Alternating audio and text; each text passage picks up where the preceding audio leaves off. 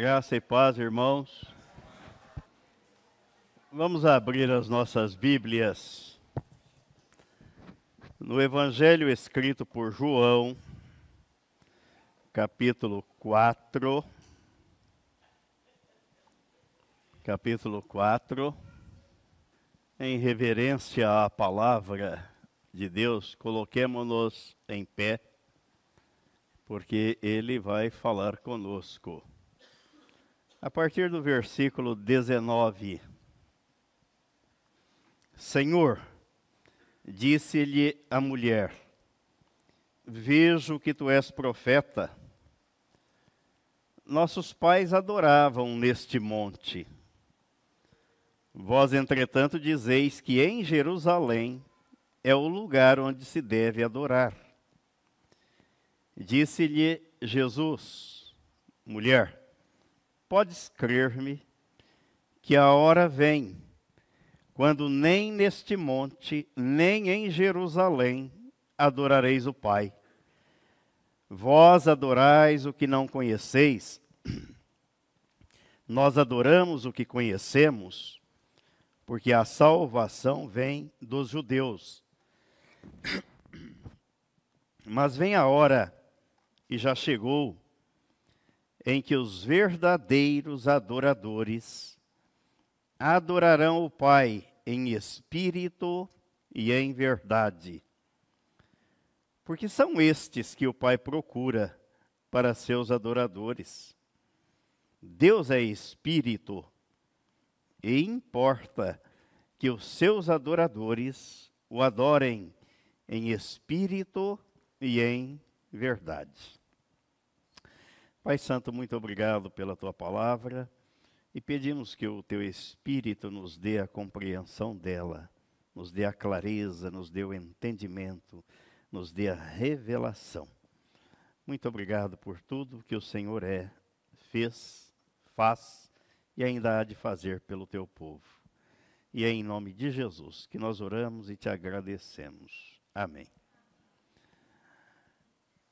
Já fizemos algumas reflexões sobre esse texto, onde a mulher de Samaria, os samaritanos não se davam com os judeus, porque os samaritanos eram idólatras.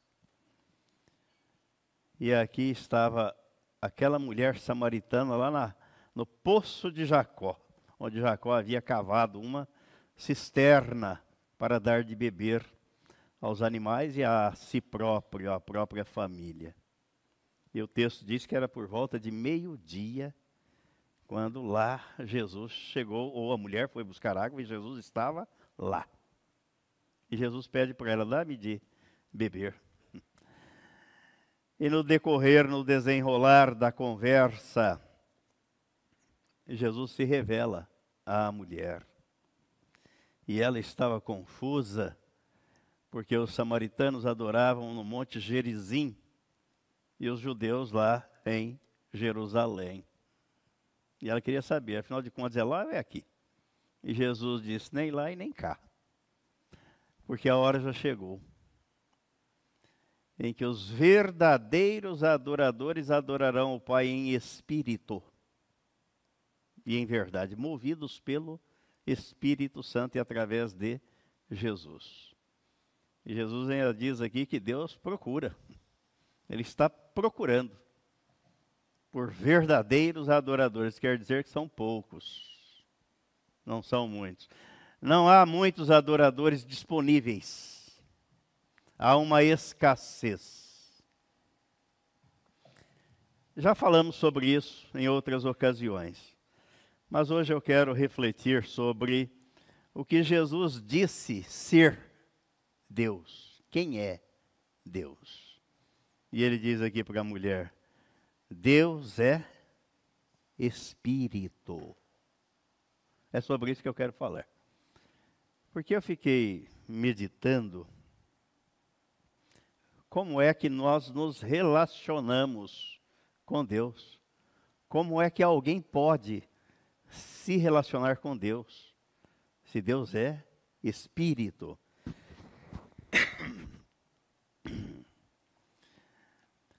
Deus é imanente, por ser espírito. Significa o quê? Deus está além daquilo que nós podemos pegar, sentir ou apalpar. Olha, a palavra imanente tem sua origem no latim imanens, entes, com o mesmo sentido, significando algo inerente, inseparável em relação ao outro. É um termo utilizado na filosofia para designar aquilo que é inerente ao ser, ao qual se encontra unido de forma inseparável da sua essência. Foi o que ele disse para Moisés. Moisés vai buscar o povo. Faraó vai perguntar quem é o Senhor. O que, é que eu vou responder? Diga eu sou, e enviou, e me enviou. Pronto. Deus, por ser espírito, ele é transcendente. É um adjetivo que demonstra algo que não é comum que está além dos limites convencionais da nossa capacidade, ou algo que é considerado superior. Foi por isso que Nicodemos não entendeu quando Jesus disse que é necessário nascer de novo. Ele disse: "Mas como? Sendo velho?" Jesus disse: "Não, eu estou falando do nascimento espiritual. É, nascer da água e do espírito." não é da carne. A carne nós pegamos, sentimos, apalpamos, mas Deus é espírito. O transcendente é o que está além do conhecimento concreto e que se baseia somente em dados e conclusões metódicas. São sinônimos de transcendente, sobrenatural. Então Deus é espírito, ele é sobrenatural. Para que o homem se relacione com Deus, é necessário ser homem espiritual e não carnal. Aqui eu tinha separado umas três é, correntes posições ou aquilo que tem norteado a humanidade no seu espírito religioso mas eu não vou tratar aqui, porque nós vamos tratar na escola dominical, já que estamos vendo ali a introdução do livro de Gênesis, e nós vamos tratar ali, que é acerca do monoteísmo, do ateísmo e do panteísmo. Mas vamos deixar para lá. Aqui nós vamos nos limitar a ver que para se relacionar com Deus, o homem comum, natural, não consegue, não pode, porque Deus é espírito. A Bíblia ensina-nos que Deus é espírito, e Jesus disse que aqueles que quiserem adorá-lo devem fazê-lo em espírito e em verdade. E disse mais: que são estes que o Pai procura para verdadeiros adoradores. Isso nos leva a pensar que tanto o ateísmo como o panteísmo não se encaixam na Bíblia Sagrada. Apenas o monoteísmo, o único Deus. Foi o que Jesus respondeu quando foi tentado pelo diabo. Ao Senhor teu Deus adorarás e só a Ele darás culto. Mas aí os homens criaram uma uma proliferação de religiões, de imagens de deuses e se prostram diante delas. Para adorar a Deus em espírito e em verdade, é preciso ser homem, ser espiritual e não carnal. Quando nos referimos ao homem, estamos tratando da espécie humana do Homo sapiens, aquele criado à imagem e semelhança de Deus, cuja imagem e semelhança foram perdidas no jardim do Éden. durante a queda, ante a desobediência e a incredulidade à sua palavra. Essa é outra questão que muita gente tropeça no meio religioso. Somos a imagem e semelhança de Deus. Não, nós somos a imagem e semelhança de Adão. Para ser a imagem e semelhança de Deus é preciso nascer de novo, para resgatar a imagem perdida no jardim do Éden. É, confiram aí Gênesis capítulo 5, versículo 3. Viveu Adão 130 anos e gerou um filho à sua semelhança, conforme a sua imagem, e lhe chamou Sete. Nós descendemos de Adão. Adão foi feito por Deus à sua imagem e conforme a sua semelhança.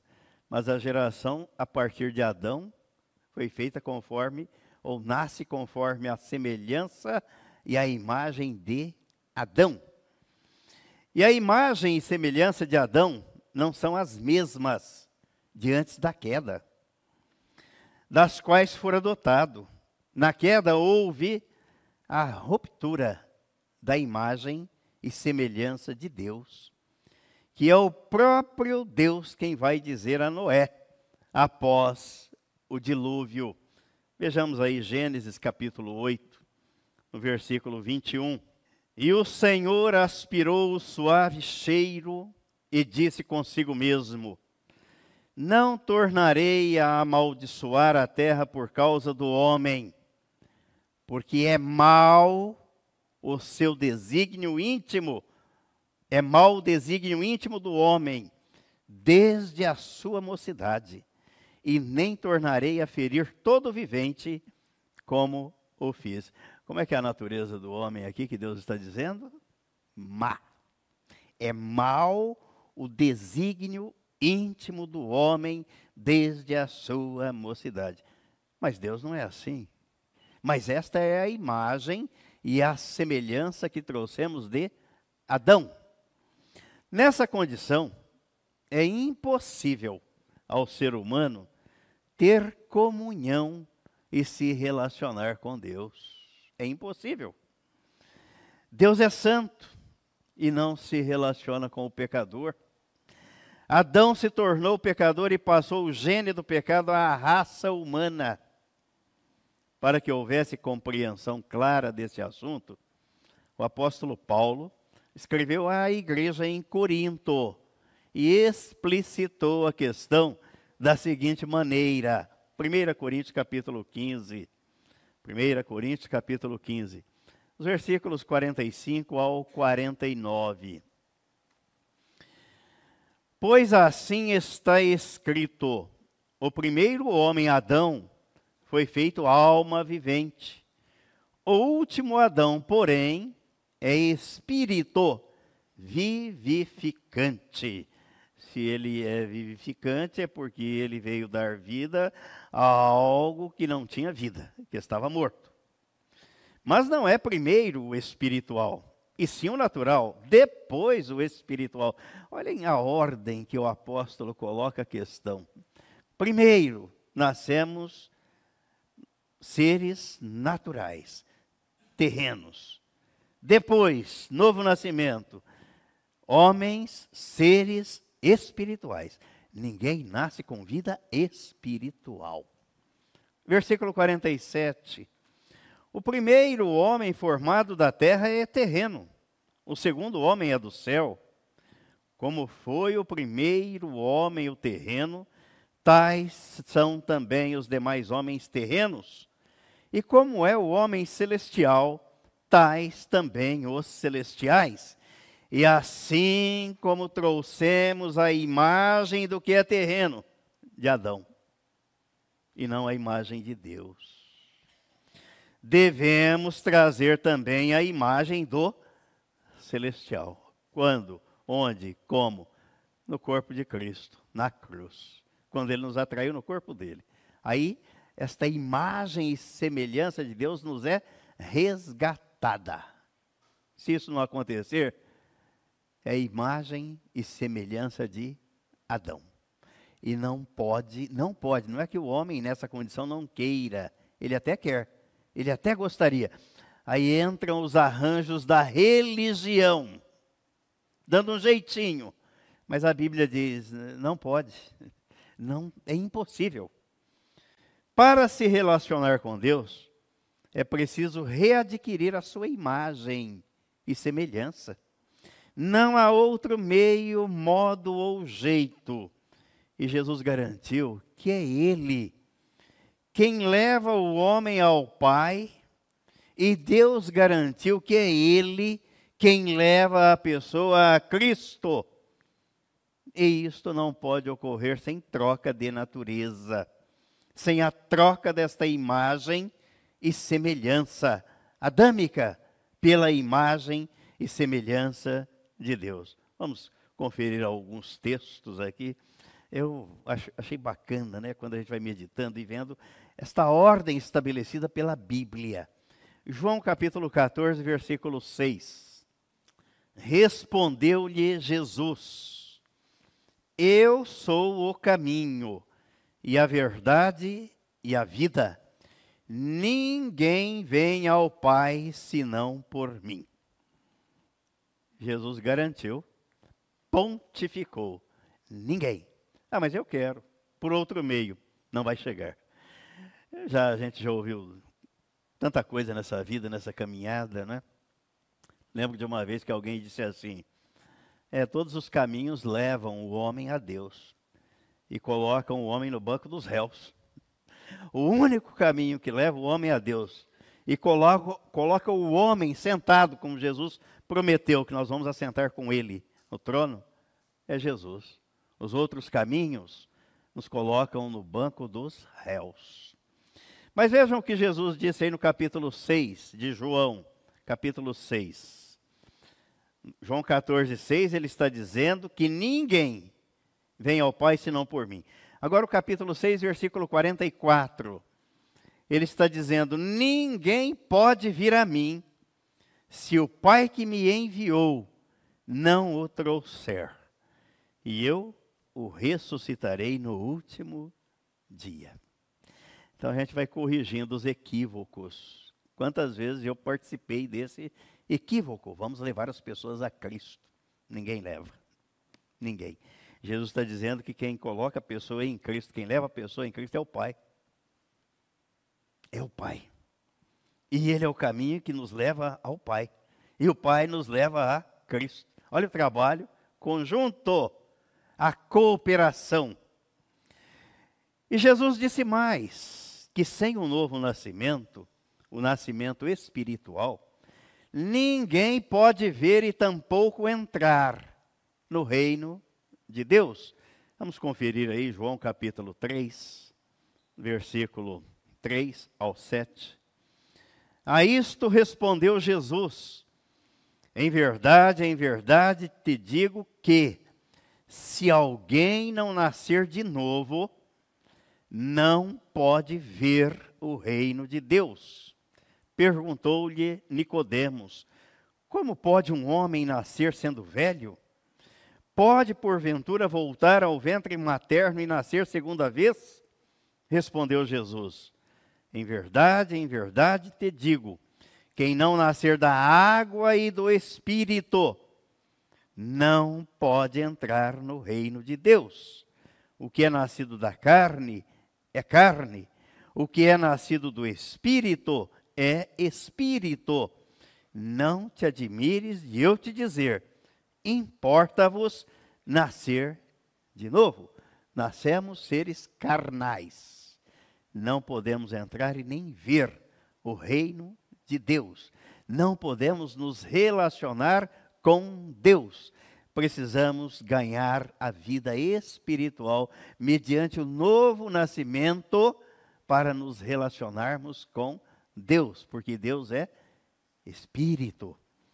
O homem carnal não pode ter comunhão com o ser espiritual é uma coisa, é algo incompatível. Não se conjuminam, não se casam, não se coadunam.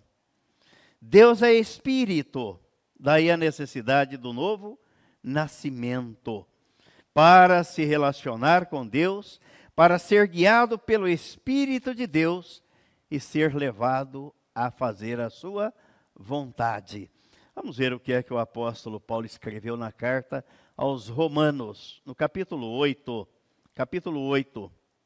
Agora, pois, já nenhuma condenação há para os que estão em Cristo Jesus.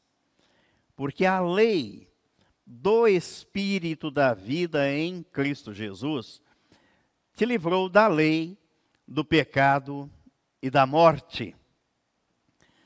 Porquanto, o que fora impossível à lei, no que estava enferma pela carne, isso fez Deus enviando o seu próprio Filho em semelhança de carne pecaminosa e no tocante ao pecado, e com efeito, condenou Deus na carne o pecado, a fim de que o preceito da lei se cumprisse em nós, que não andamos segundo a carne, mas segundo o Espírito. Porque os que se inclinam para a carne cogitam das coisas da carne, mas os que se inclinam para o Espírito, das coisas do Espírito, porque o pendor da carne dá para a morte, mas o do Espírito para a vida e paz. Por isso, o pendor da carne é inimizade contra Deus, pois não está sujeito à lei de Deus e nem mesmo pode estar. Portanto, os que estão na carne não podem agradar a Deus. Vós, porém, não estáis na carne, mas no Espírito, se de fato o Espírito de Deus habita em vós. E se alguém não tem o Espírito de Cristo, esse tal não é dele. O dia que eu percebi a colocação aqui do verbo poder ao invés de querer. Eu, eu entendi a diferença. Os homens, os seres carnais, que são inclinados pela carne. O versículo 7. Ele diz: Estes não estão sujeitos à lei, à palavra de Deus. E o versículo 8, ele diz: Portanto, os que estão na carne, os seres carnais, não renascidos, a velha criatura. Diz, não podem. Não, mas eu quero. Mas não pode. Mas eu sou um ser carnal e eu quero. Mas não pode. Não é questão de querer, é de poder. Você não pode. Mas como então? Sem o um novo nascimento e sem a vida espiritual, você não tem e não pode ter comunhão com Deus, porque Deus é espírito. A Bíblia garante que se não houver vida espiritual, vida de Cristo, vida do Espírito Santo, habitando e guiando o novo ser espiritual, criado por Deus em Cristo, não haverá verdadeira adoração. Aí pode ser canto, cântico, cantoria, ladainha, um monte de coisa, menos adoração. Porque os verdadeiros adoradores adoram ao Pai em espírito, são seres espirituais. Os que são de Cristo Jesus crucificaram a carne e as suas paixões, para andarem conforme o Espírito. Vamos ver aí Gálatas capítulo 5, a partir do versículo 16. Digo, porém, andai no Espírito, homem carnal, ser carnal, pode andar no Espírito. É incompatível, incongruente. E jamais satisfareis a concupiscência da carne, porque a carne milita contra o espírito, e o espírito contra a carne, porque são opostos entre si, para que não façais o que porventura seja do vosso querer. Mas se sois guiados pelo espírito, não estais sob a lei. Ora, as obras da carne são conhecidas e são prostituição, impureza, lascívia, idolatria, feitiçarias, inimizades, porfias, ciúmes, iras, discórdias, dissensões, facções, invejas, bebedices, glutonarias.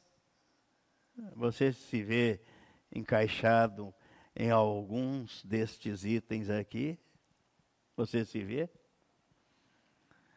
E coisas semelhantes a estas, a respeito das quais eu vos declaro, como já outrora vos preveni, que não herdarão o reino de Deus os que tais coisas praticam. São obras da carne, do homem carnal, da velha criatura.